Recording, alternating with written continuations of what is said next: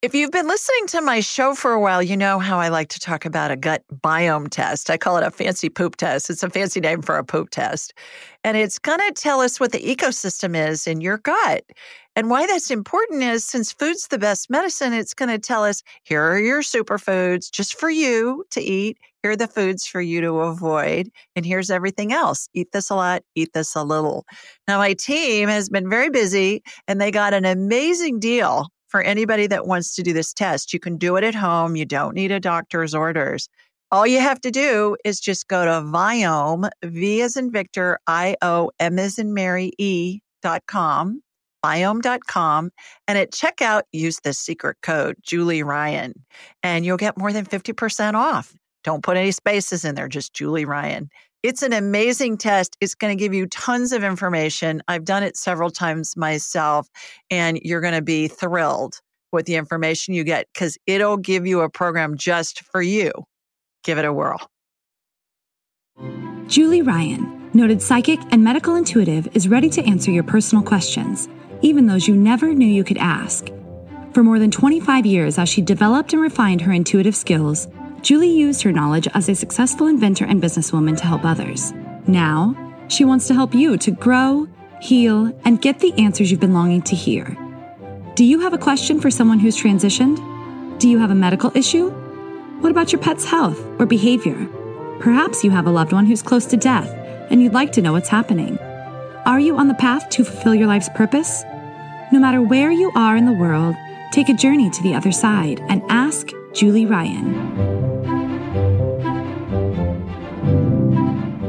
Hi, everybody. Welcome to the Ask Julie Ryan show. I'm Julie, your host, and I'm so delighted you could join us this week. My intention in doing this show is to provide information, insight, and comfort to people all over the world by helping to answer life's unanswerable questions. And oh, do I have a treat for you this week, you guys? I have celebrity chef Missy Will with us.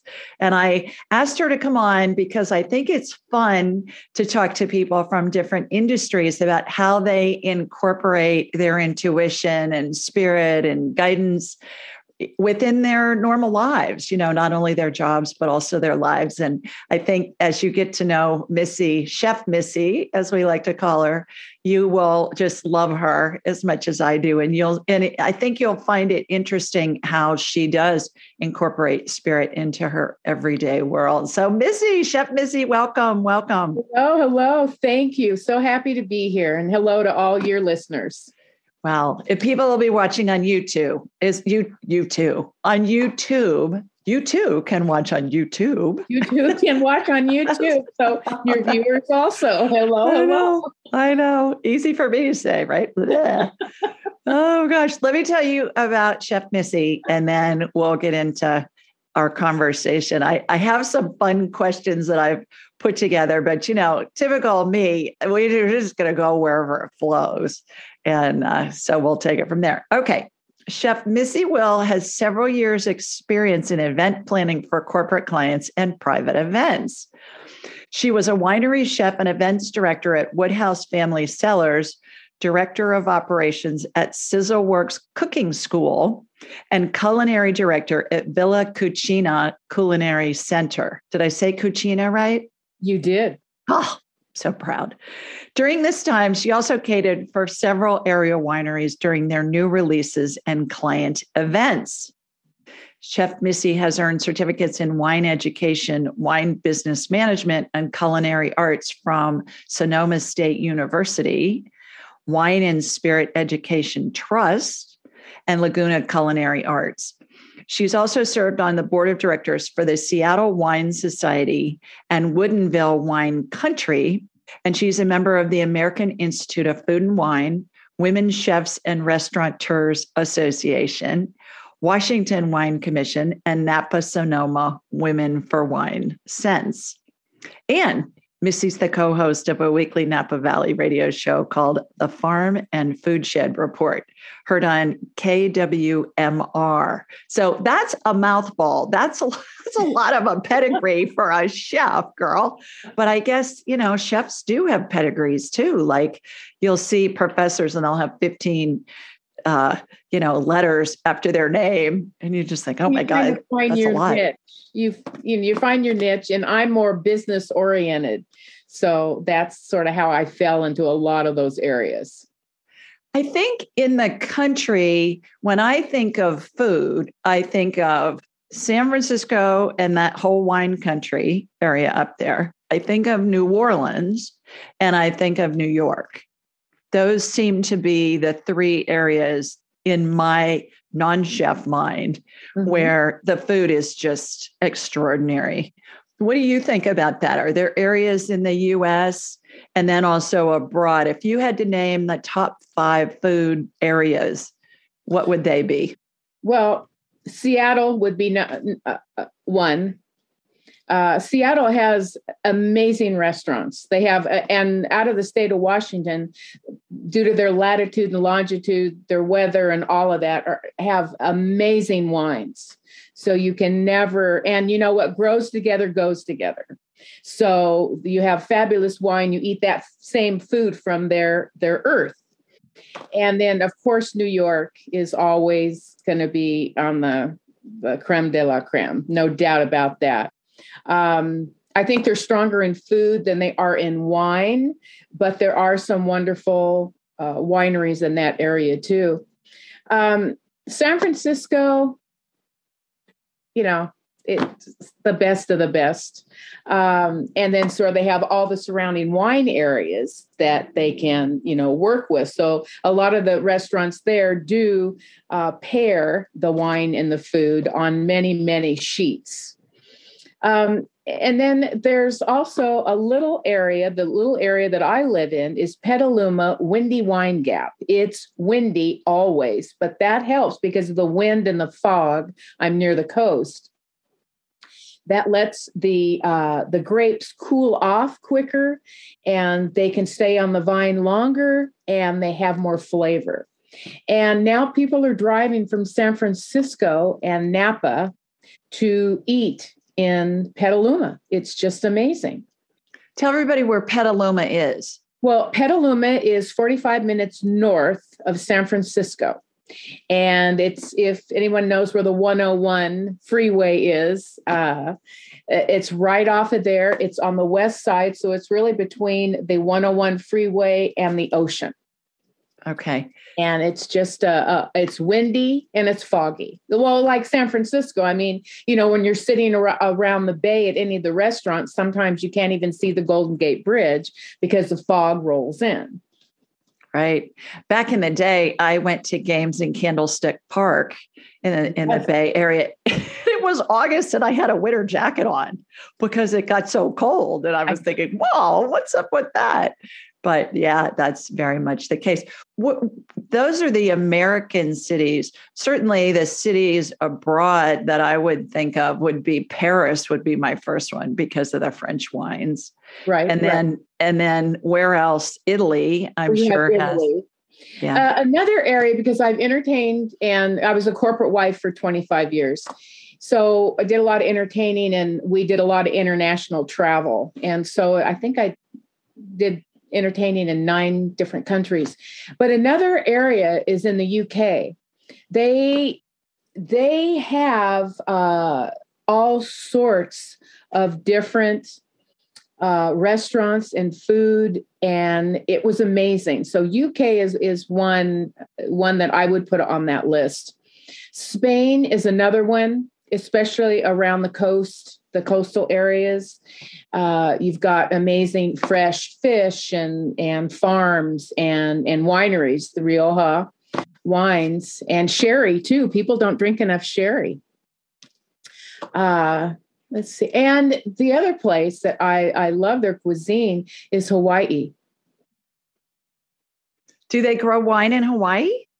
Well, they do they do, grow wine? Do they grow grapes? They actually make well, yeah, I, I knew what you meant. Yeah. They actually make some wine out of pineapple, and they do have a couple wineries. It's a little on the um, sweeter side, so it's it's not you know they're they're not going to go in history right now for that, but that you know they and that you know there you know they have the Maui Wowie. you you know you do the cannabis there of course you do the cannabis in northern california. Then that's another thing is the cannabis and the wine the vineyards really are at war sometimes. So it's it's been a very interesting dilemma out here.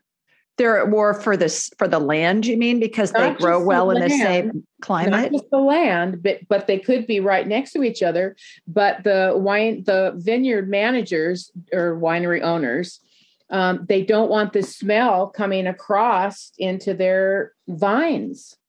That makes and sense. there's this and in water and water is a real issue up here right now too. So it's been a really interesting i never knew there was so much cannabis around. So uh, but that that's really been interesting to read and listen to uh, the information about well you shouldn't do this. And you know there should be so many yards between this and so it's it's it's been interesting i think as a layperson not in that business that you're in at all i always think of europe for wines but certainly australia has in Germany too. Germany wines are wonderful as well. But how about the East Eastern countries? Do they have like in the Asian countries? Do they make wines? They make their their liqueur that they make is made out of rice more so, yes. correct? Yes, that's sake.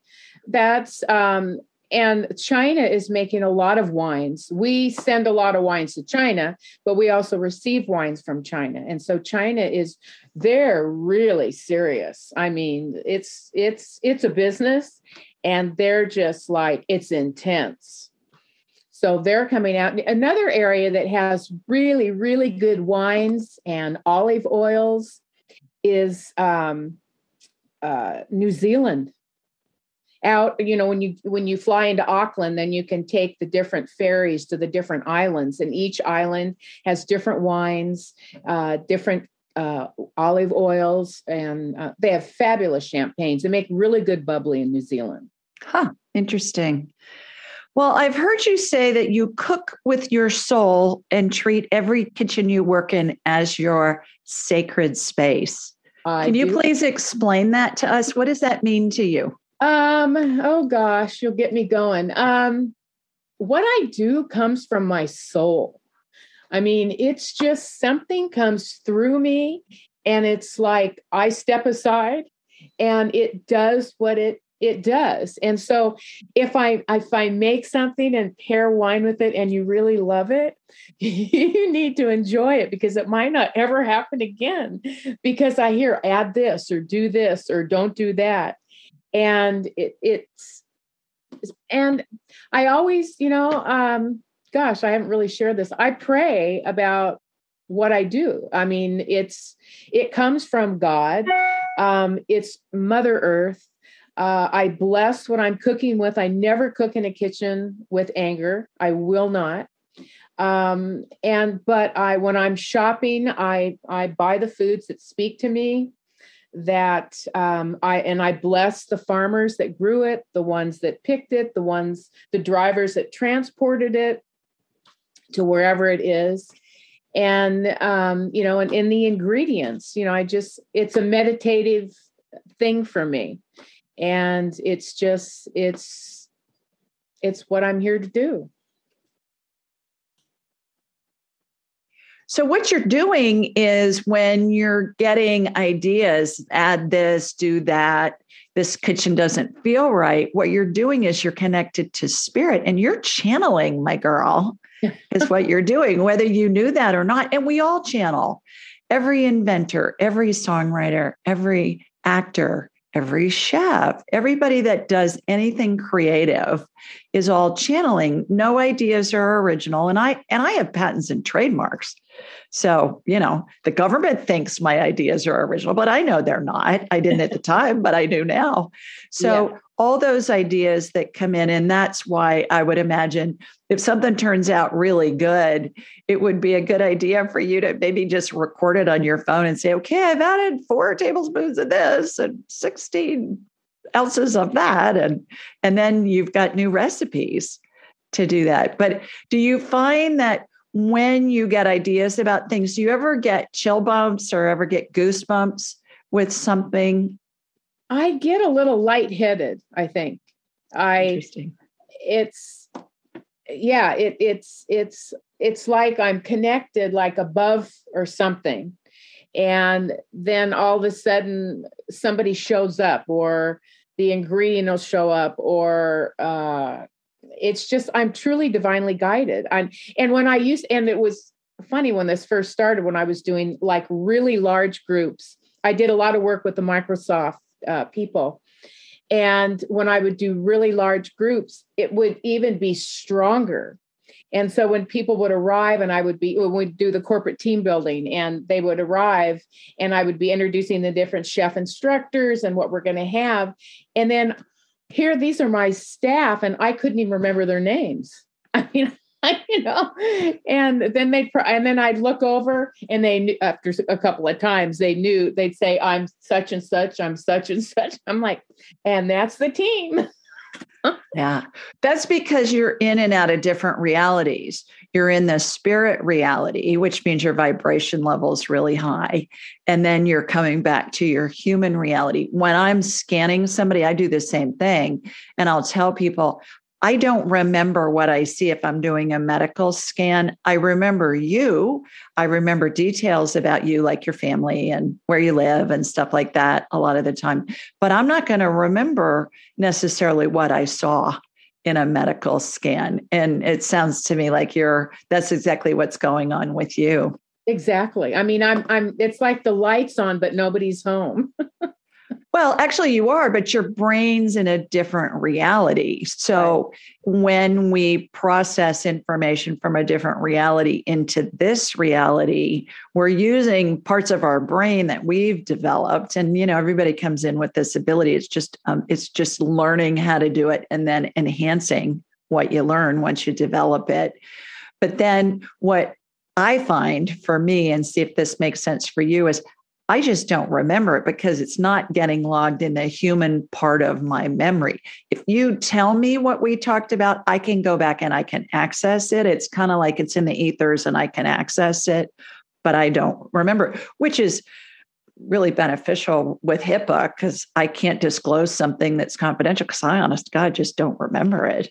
For you, for you, I would think that when you're inventing recipes and things like that, what's your procedure that you do, how do you figure out a way to replicate that when it's coming in if you're in and out of different realities? And I'm really glad you're not setting the kitchen on fire while you're doing that.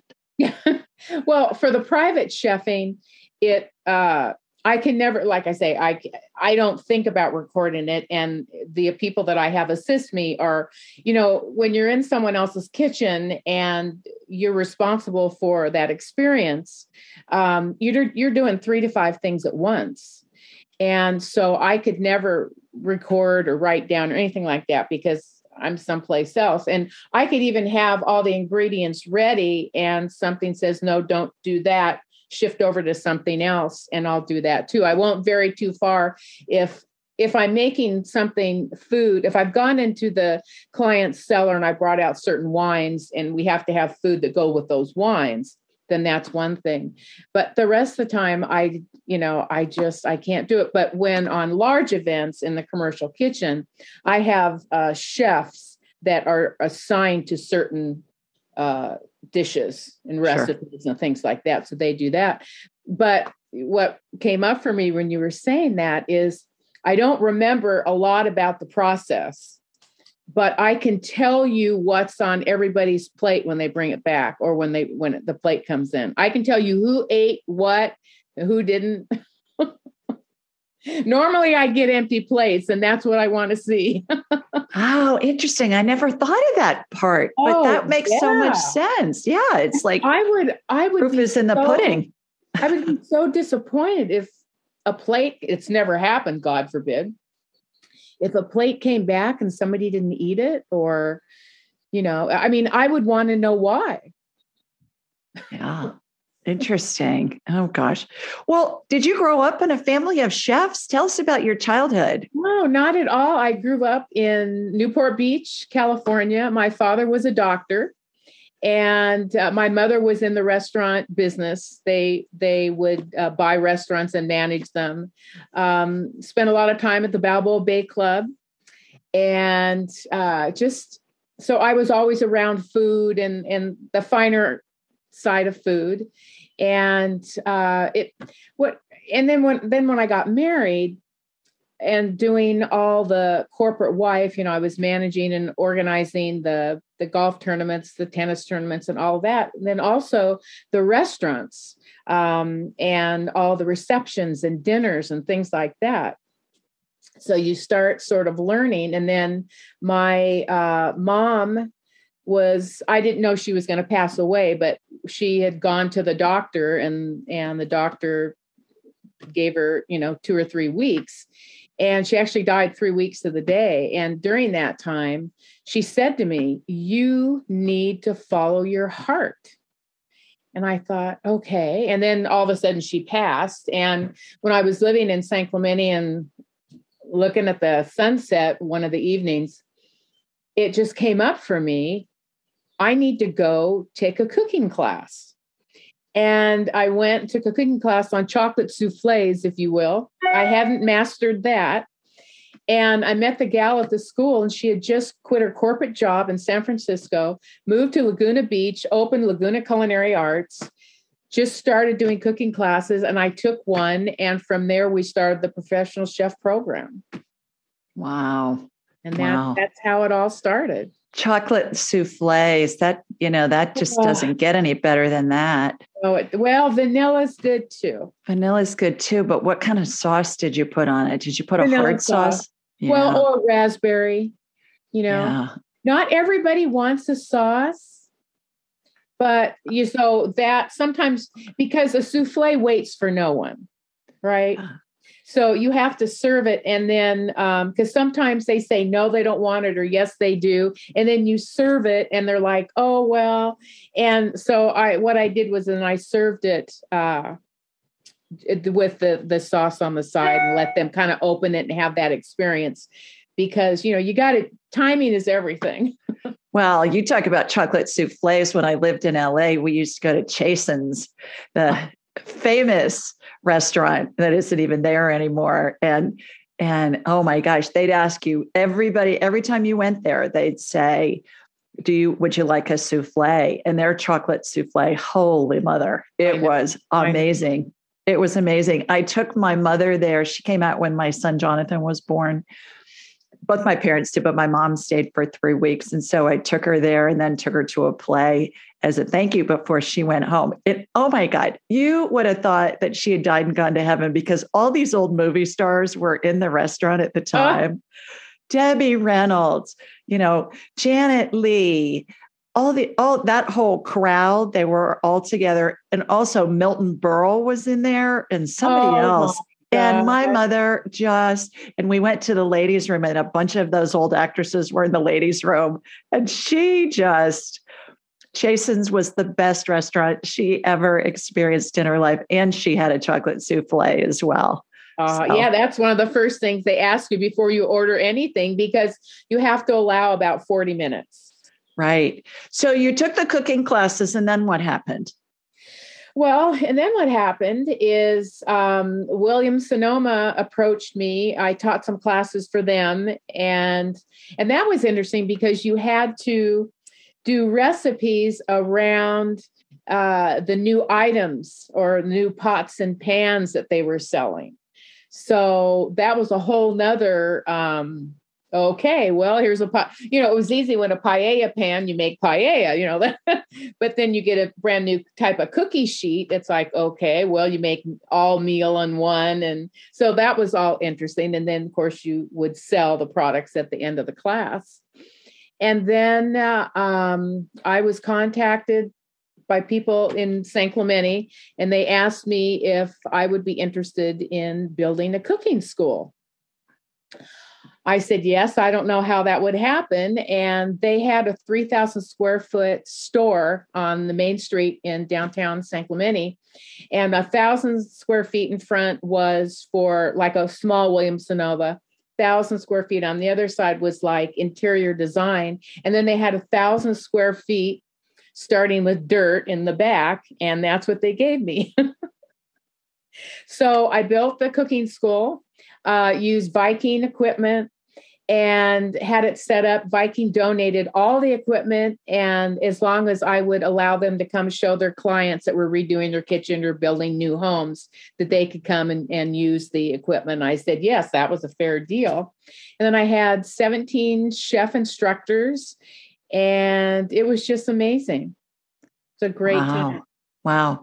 Is it true that gas works better for chefs? It seems like gas is in all of the you know the top kitchens versus the electric. It is because you have a little more it's it is about control but it's not control about it's not immediate well with gas it's immediate control. You can turn something down immediately. It takes a few seconds or a minute or two depending especially with viking and wolf and those because that's a lot of power. Uh, with electric it's either one thing or the other. There's like it's either hot or off. It's like there's no middle of the road. Mm-hmm. So you have to, you can do it, but you really have to spend more time and energy on the focus of it versus the food. Yeah, interesting. I have a friend that just moved into a new home for her. It's not a new house, but a new home for her in Florida. And they don't allow gas ranges, they only allow electric. And she's used gas her whole life. And she's a chef, and so is her husband. I mean, not professionally, right. but they're really good cooks. And, and she's just driving her nuts. She said, Oh my gosh, I just I can't even she'll get used to it, but it's just not the same. And we're getting, especially even up here in Northern California, there the new buildings uh, are not allowing gas, not gas uh, fireplaces, not gas stoves. They're going all electric. Hmm. Wow, that sounds like some marketing happening there in those areas from the yes. electric company today. Yeah. In her book, Mastering the Art of French Cooking, Julia Child, who I love, said cooking is an art. It requires practice and experience. The most important ingredient you can bring to it is the love of cooking for its own sake. Do you have role models who, either in person or in spirit, have inspired and directed you in your career? And then I'm going to tell you who two of your spirit guides are who I can see standing behind you as we're having this conversation. So, first of all, who are your well, who are your role models? Well, Julia Childs, of course, because she just um, was a woman, of course. You know, there's more male chefs than women. And she just went for it. She didn't she didn't pretend to be anything she wasn't. She just went for it. And then when was she on her show, she'd just slap this or slap the chicken down and oh, whoa, whoa, you know. And, and I just was like, wow, that's amazing. And then um, because meals, breaking bread is so sacred. And so Anthony Bourdain is one that if I could uh, if I could break bread with anybody, it would be Anthony Bourdain because he was so real. He, you know, and he traveled so many different countries as I did. And when you sit down with people from different cultures, we're all the same, you know, at the end of the day, but everyone has a different story. And and Anthony brought that out in in people as well as the art. And I think too that then art coming in, it's also in plating. Like when I get ingredients, um, I wake up in the middle of the night and I can see how I want them plated. And I want them set down in front of the people exactly how they're supposed to be. yeah, in the right in the right uh, direction too, exactly. right? Yeah, this at the top and that at the bottom, and yeah, yeah. When I was when I turned forty, I had a birthday weekend with nine of my best girlfriends in New Orleans, and we all flew into New Orleans. And it was such a blast. And it was just a food festival. And the first night we were staying in the Windsor Court Hotel and we were in their private dining room. And so there were 10 of us in the dining room. and Each one of us had had our own busboy in the white dinner jacket. But for dessert, I had given them all Tiffany crystal boxes and I said, You're a gift to me. You know, you thank you for being in my life. You get to New Orleans, I'll pick up the tab on everything else. And it was so much fun. But the pastry chef there did a, a, replica of those Tiffany boxes. You know, you get a blue Tiffany box and you don't even care what's in there because you know it's going to be good. Yes. And she did a replica of those Tiffany boxes out of chocolate. And then it had mousse inside of it and the lid lifted off. But then on the plate, it said, You're a gift to me, love Julie. She had written on all the plates. Those busboys came in, they set them all down at the same time in the right position. I have never had an experience like that where it was just everybody just went, oh my God. It was so impactful when we did that. So I know exactly what you're talking about with yes, that. It is an experience. Yeah. You know, and and that restaurant and those servers and the chefs and the owners and everything, they are responsible for your experience by the minute you get out of your car until the minute you go back in. Mm-hmm.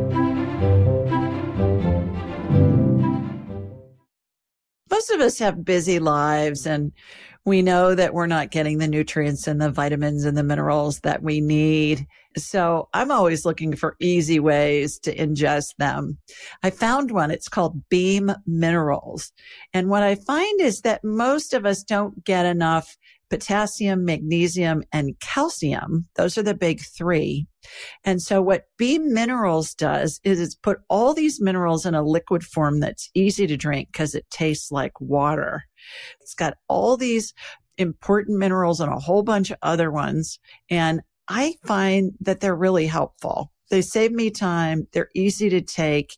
And I suggest that you give them a try. Go to Beam Minerals B as in boy, E A M minerals plural dot com and use the code Julie Ryan altogether no space at checkout and you'll get 20% off your order. That's Beam Minerals, B E A M minerals dot com and use Julie Ryan at checkout and you'll get a 20% discount. Give it a try and let me know what you think.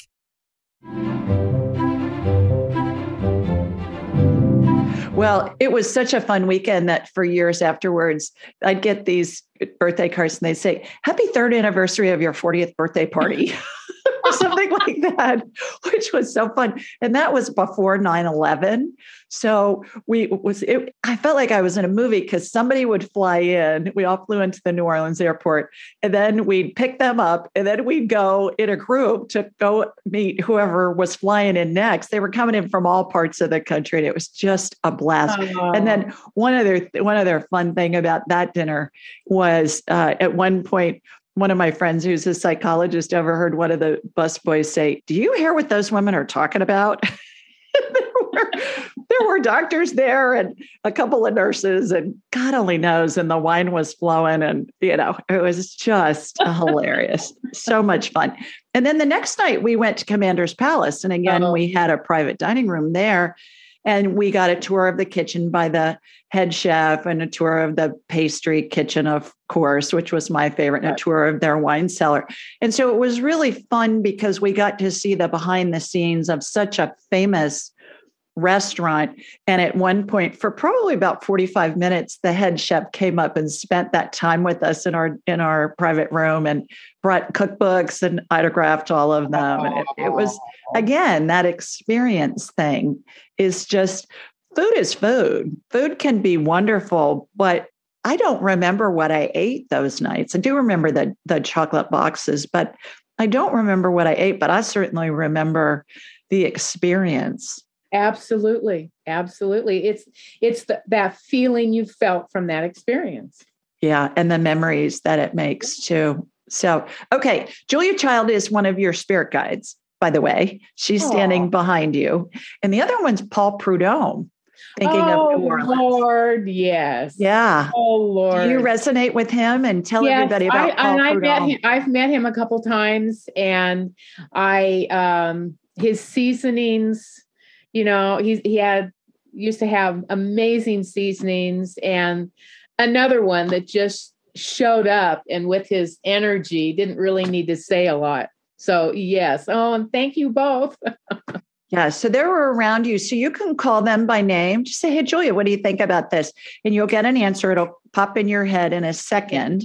And if you hear it immediately or you hear it before you're even done with the thought or done with the question, if you're asking out loud, and that thought comes in midway or that answer comes in midway through the thought, you'll know that that's them talking to you.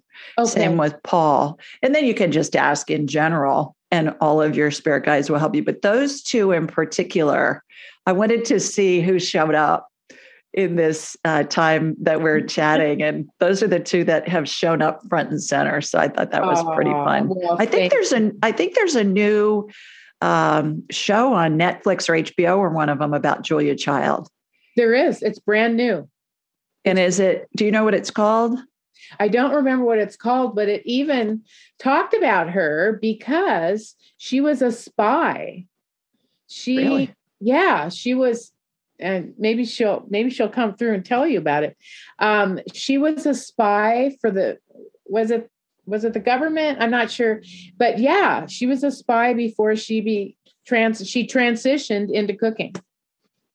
I just oh yeah, she did. She her husband worked for the CIA, I think. That's where they met, I believe. Yeah. Yeah. Interesting. Because the movie that Meryl Streep starred in. Yes. You know, when she played Julia Child, yes. I swear that actress can play anybody. She's mm-hmm. amazing. Holy That's mackerel. her thing to do. Yes, absolutely. And and I have a graduate of my angelic attendant training who's a Broadway star. And she talks about there have been several shows that she's been in where she felt like she was channeling. She played June Carter Cash in a Broadway show. And at one point, she had to go out into the audience.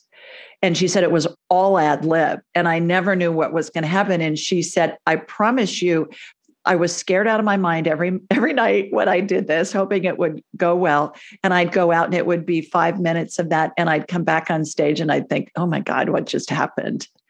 So how amazing is that? And and I think that's what we all do when we're in the flow. They call it.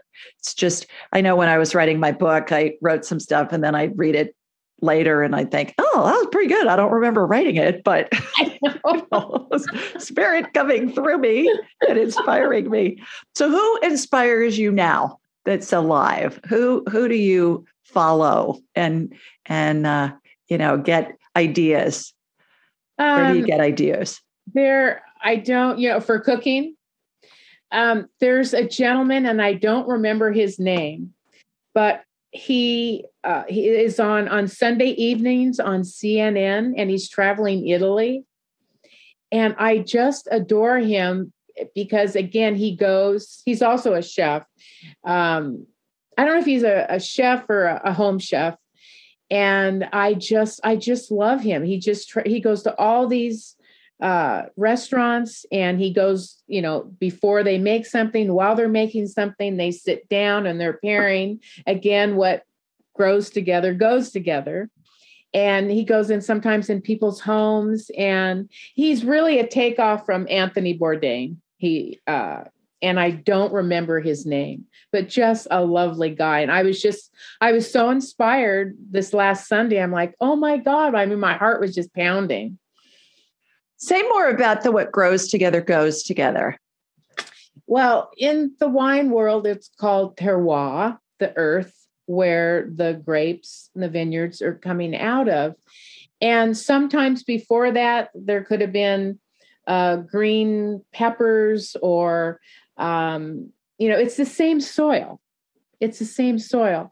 And so you want to merge that together also the culture, also all of that into one. Like I would never have an Italian meal and a French wine. I just couldn't do it. But it but when you're traveling, like you're traveling, you're eating Italian food, you want the Italian wine that goes with it. You know, if you're in Northern California, I mean, you don't have to do this, but it's just being part of the the food movement it's just it's all coming out of mother earth and sometimes in certain wines you can taste there's a little green green to it there's a it's a, a mineral to it and something could have grown in the earth before they they planted the grapes so it's just all it's like a marriage Interesting. Would somebody who isn't a wine aficionado recognize the difference between an Italian wine and say a French wine or a wine from Northern California? Or is that a is that a learned skill?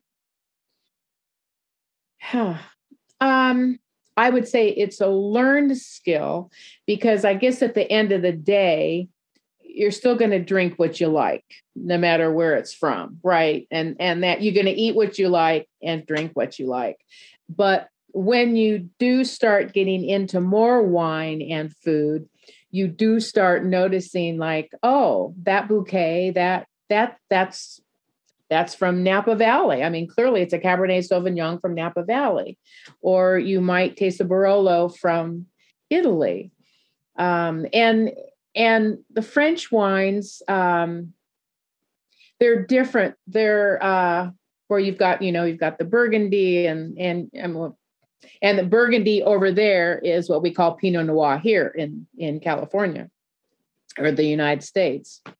And so I, I, don't think they would know the difference to answer the question directly. I don't think they would know the difference, but you start learning as you go along. Well, and that's why we have experts like you that are going to pair the best wines with the type of food that we're eating. And then back to that experience thing, it all ends up being an amazing experience. And you know the differences of those nuances right. between the different wines. Interesting.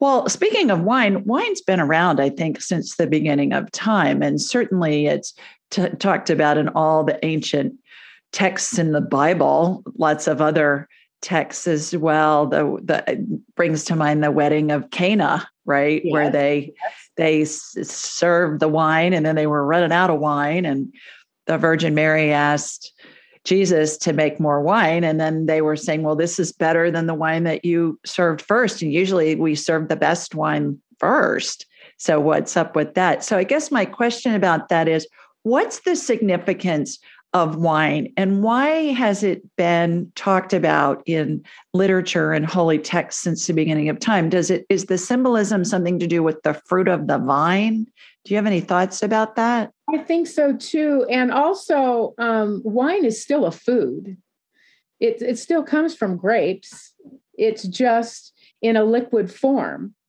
um, and i I believe that I was a monk in another life and worked in because when I get into the barrel rooms and I smell that smell and I hear the sounds, I'm home.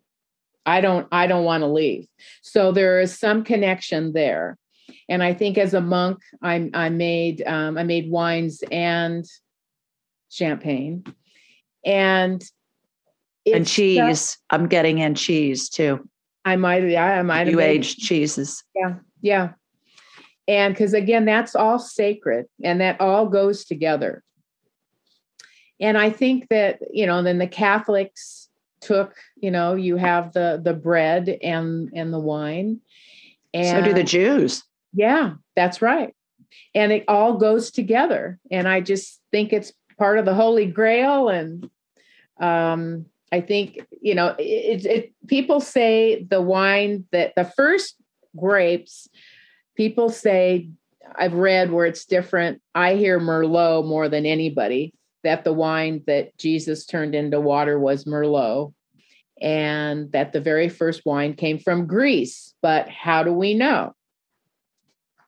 Hmm. Interesting. All right. So I'm getting, does Lucerne, which is in France, does that have wine? Does that grow grapes? Yes. Okay, you you were in an abbey in 1493 in Lucerne, France. And it, it would be interesting, double check that, but I think that that was during the Black Plague or right after the, the Black Plague. Okay. where two thirds of Europe died. So there's some significance there. When you're talking, I'm getting information. I call it divine downloads. I'm getting yeah, information yeah. downloaded into my head. When you said, I think I was a monk in a previous life, I got goosebumps yeah, all over I did my body. Too, actually. Yeah. yeah, I Which, I connected with you too. I think, yeah. Yeah. yeah, those are I call those validation bumps. That spirit going, yeah, you're on it. That's right. That's right. Interesting. Sometimes I'll even have dreams or experiences where I'm I'm back someplace there in a in something like that, and the room's dark. Um, not in a negative way, but it's um, and sometimes I see my feet when I walk. I wear like the Birkenstock shoes the, the Jesus sandals we used to Jesus call those sandals. yeah, yeah, exactly. I when when you were talking about making wine and making champagne, I was seeing those big rounds of cheese. Oh, okay. They're great big. Where you when you go into a cheese store, they have yeah. the great big rounds, and mm-hmm. um, so uh, certainly France is known for their cheeses. yes, they are. Yeah, and Italy too. Right, right. Yeah. So you might have been an an abbess, an abbess or an a monk in several lifetimes. Yeah. So yeah. we can find that out sometime offline. Okay. We'll do that. We can do okay. that. We'll yeah. do that. All right. So I, there are there are wine experts, people that that uh, present themselves as wine experts. And it's almost like it's a spiritual experience for them to drink a bottle of wine that they've been saving for years. And it's a, you know, really old wine. And they're like in the movies, you see they're dusted off the the bottle that's been being saved for decades for a special occasion. So, what's the mystique around that? Do some cultures have it more than others? And is there really a difference between those wines that are really old. I would think some of them might be just atrocious because they're just so old. Does that happen? Do they turn like more into vinegar? And then is it intrinsic or learned? Can back to the question, can somebody really who is a layperson, not schooled in this, can they tell a difference between a bottle of of really expensive fancy wine versus something that's new? Well, I, I think that answer can go in, in a lot of different directions. But again, um, if it's right, it, the biggest thing about old wine is has it been stored correctly? Because storing, you don't want to store your wine where there, there's a lot of difference in temperature. You know, you don't want to put it where it goes up and then it goes down, then up and down, because that offsets the oxygen in because oxygen is what opens up and brings the aroma out of the wine. So, and for the people that that haven't had a lot of wine experience, if they if they taste an exceptional wine, they'll have a problem ever drinking anything less when they're just starting out. Believe me. And for the ones that the aficionados or the the industry people, um, it's like it's like an orgasm.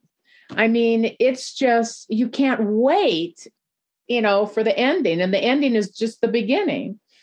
And so that's, you know, you have to open it correctly and you have to let it air and you have to put it in the decanter. And sometimes you have to filter it out. You don't want the sediment. Sometimes the sediment stays on the bottom, sometimes it comes through.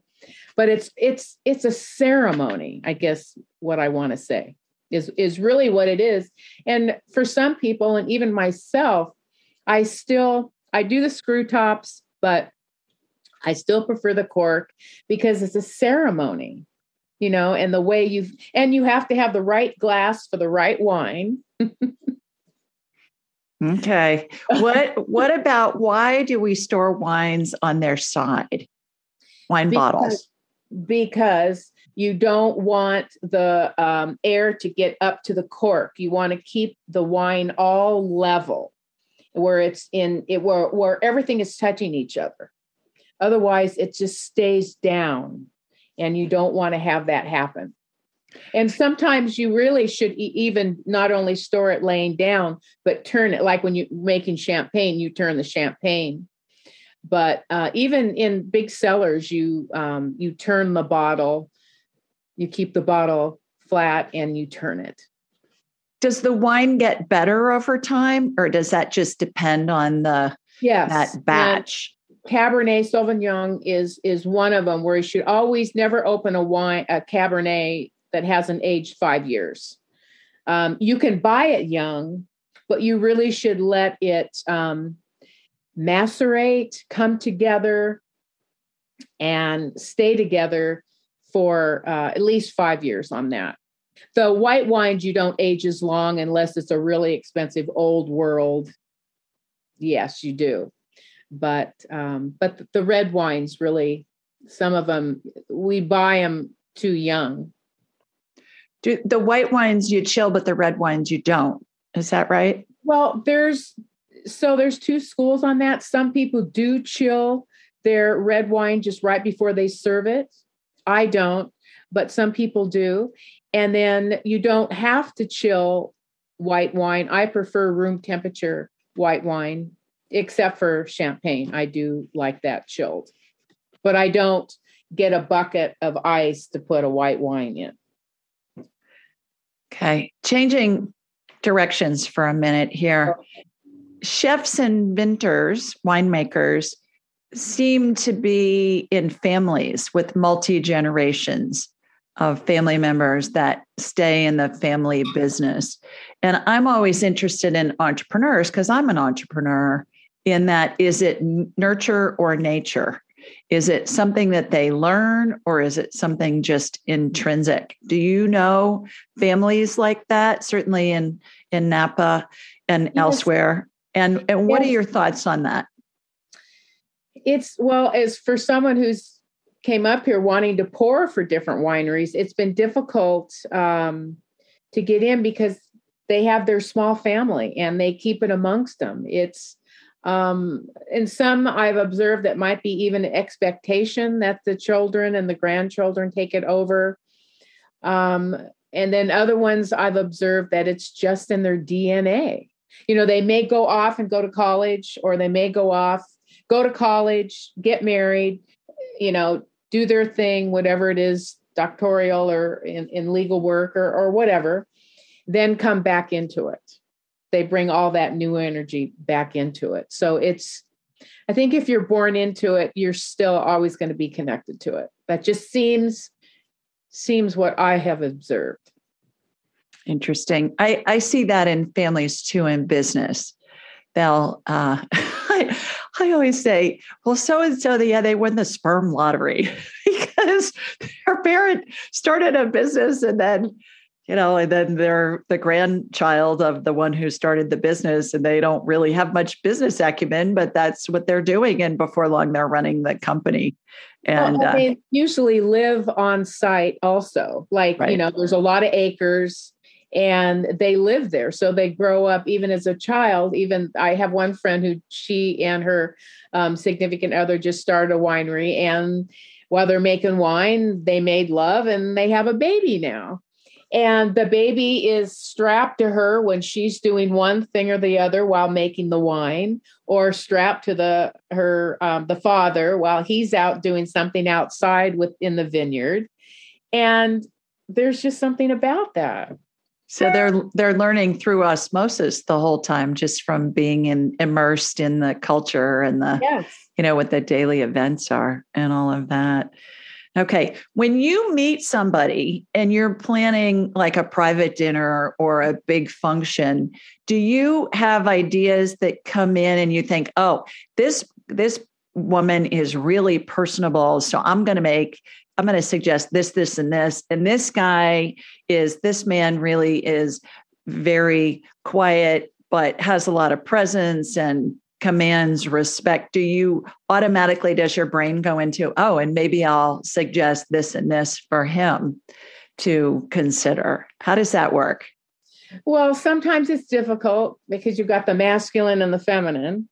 Um, and other times the best thing that sort of is the saving grace is they want to take wine out of their cellars because so many people buy all the wines they have amazing cellars but they don't use them. They you know they're so they leave the earth and you know their kids get to enjoy them or whatever or they're auctioned off.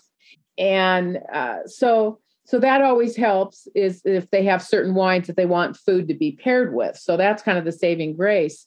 But then other things like that then i'm i always take one or two highlights from each one and then try to marry those so everybody's happy. And if it's if it's uh, what i think might be kind of a difficult situation and maybe they're entertaining clients that are important and whatnot i'll do a pre-dinner. I'll just put this together and say you know is this does this work? Uh, you could should we tweak it here or something like that? Because again it's about the experience and i i want to have repeat business There you go. So, for those of us that are amateurs, when we're having a party, whether it be with family members and or friends, are there three things in particular that you would say would be just the basics that we can do regardless of the situation or the how fancy the occasion is that is warranting us entertain are there three things that you would recommend that we always incorporate to have a, a wonderful experience and a wonderful gathering are you talking about just food or the the actual total evening? i think i think the actual total evening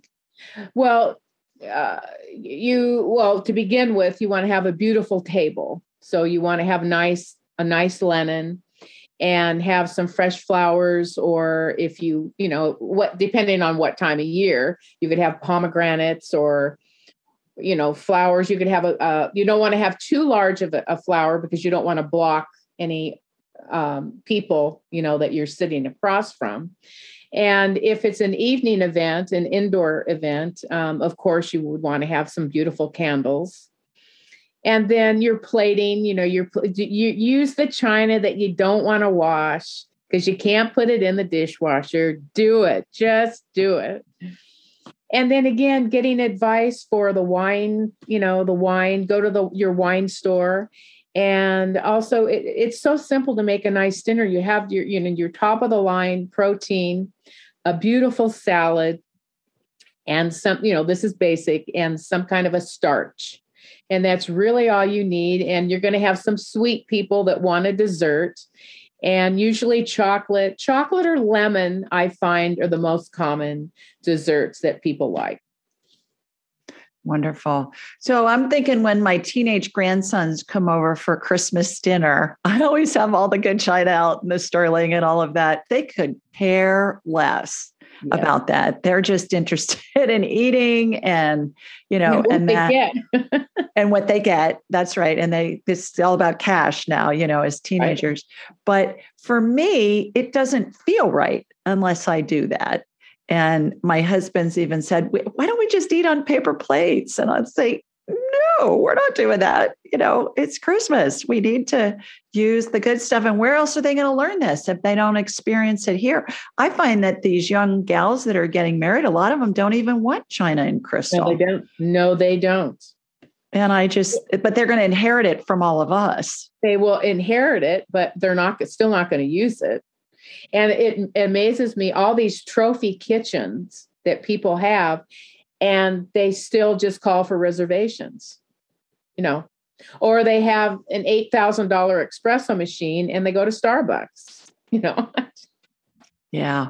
Yeah. Well, that's why we have people like you that can help inspire us. And, you know, Martha Stewart, I think God love her. She's been such an inspiration now to several generations of women. And, and re- reminding us that yeah there is a finer side that really benefits everybody and it doesn't have to be really hard to, no, to do no and you stuff. do it a couple of times. You know you know you know you know the fire drill. You get it out of the box and you wash it or and all that kind of thing and then you don't let anybody else help you because god forbid if anybody breaks anything.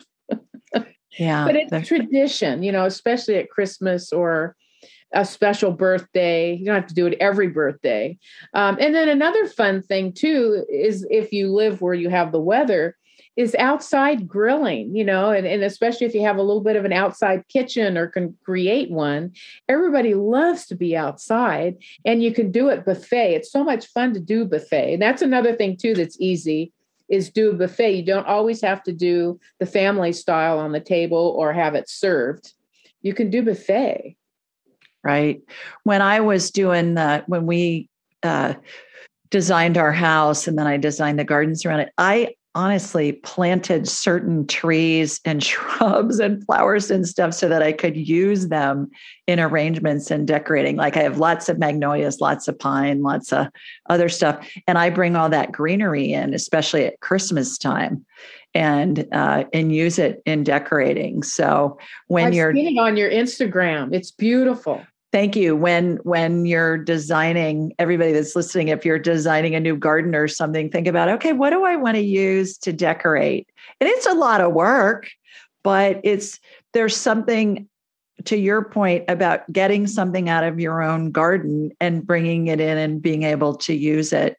And I replace those magnolia leaves because I use them in my mantle and around my fireplace. Well, if I got the fire on, it fries them. So I have to change them because they're just French, French fried magnolia leaves and branches. yeah, that's not good. I have a sister-in-law in Chicago and and I always send her a big box of southern magnolias because they're really expensive to buy them in the nurseries up there. And I send them a send her a bunch of them and she decorates with them every year. It's one of her Christmas presents. It costs me a lot more to ship them than it does to buy her a present. I know, but it's still coming from you. Yeah, yeah, absolutely. We were talking before we started recording about a, a recipe that you just downloaded into your head that had to do with strawberries. And I it made, know. it made me want to ask, is there either that recipe or something else that you could give me and I can put it in the show notes and share with everybody so they could have a a, a, a celebrity chef Missy Will recipe Aww. that will re- remind them of this chat today. Would you be willing to do that? Sure. Um, well, right now, this time of year, um, is strawberries. And of course, I'm in California. So, and I live across the street from one of the very best strawberry farms that grows three different kinds of strawberries. And um, I am doing a, a, private chef for a, a, a birthday uh, brunch, and I'm doing a brunch charcuterie board. And I have this this rosé from uh, a winemaker, and just what came up for me was grilled strawberries. So I'm going to take strawberries, jalapenos, sweet onions, cilantro. Did I have one more thing? I have one more thing. I think that's it. And I'm going to grill everything and on on my grill in a grill pan, not on the grill, but in the grill pan and then chop it up all fine and put a little bit of honey and Meyer lemon and a little bit of olive oil. I'm, I haven't decided the olive oil I'm going to use yet, and sea salt and white pepper. And then how are you going to serve it? It's like a chutney kind of thing? Well, I'm going to sweeten it like I said, with the honey and I'm going to serve it on waffles. Oh. Ooh. Because we're having rosé with it. And so that's yeah. All right. Would you be willing to share that once you sure perfect it and then I'll put it in the show notes and then everybody okay. can have okay. a, you know, yeah, an original I think, I think I'm missing one ingredient. Yeah. Well, you'll think of it before you send it to me. And then everybody can have a, you know, a, a Missy Will recipe that she dreamed up when we were talking on this show. How fun is that? Really fun. Well, how can people learn more about you? How can they follow you? How can they get in touch with you? Well, I am, my website is missywill.com. Easy. Um, my email is events at missywill.com. And those are the, the two, the email right now, because I'm working on my website. I'm I'm redoing it and adding more things, but still it's it's the basis. Um, but the events at missywill.com, my email is the quickest and the fastest. So if somebody's watching and they want to import you for a party and they're not in Northern California, do you do you have pots and pans will travel? I have pots and pans will travel. I you know, funny you would say that. I used to not go anywhere without my knives. Like I didn't want to use anybody else's knives but mine because I, you know, the grip and the blade, and I, you know, I sharpen them every night and put them to bed. And um, you can't do that anymore on the airlines. So um, we'd have to work that out. but truly, if anyone has, you know, any questions or you know, pair something, just email me. Be happy to to answer anything. Oh, what a generous offer. Thank you so much.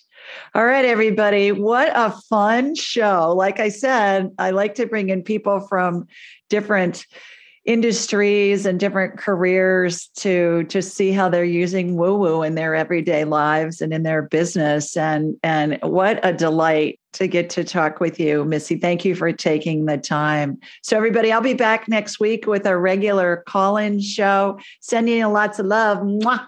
From Sweet Home, Alabama and Petaluma, California, too. See you next week. Bye. Bye. Be sure to follow Julie on Instagram and YouTube at Ask Julie Ryan and like her on Facebook at Ask Julie Ryan. To schedule an appointment or submit a question, please visit AskJulieRyan.com.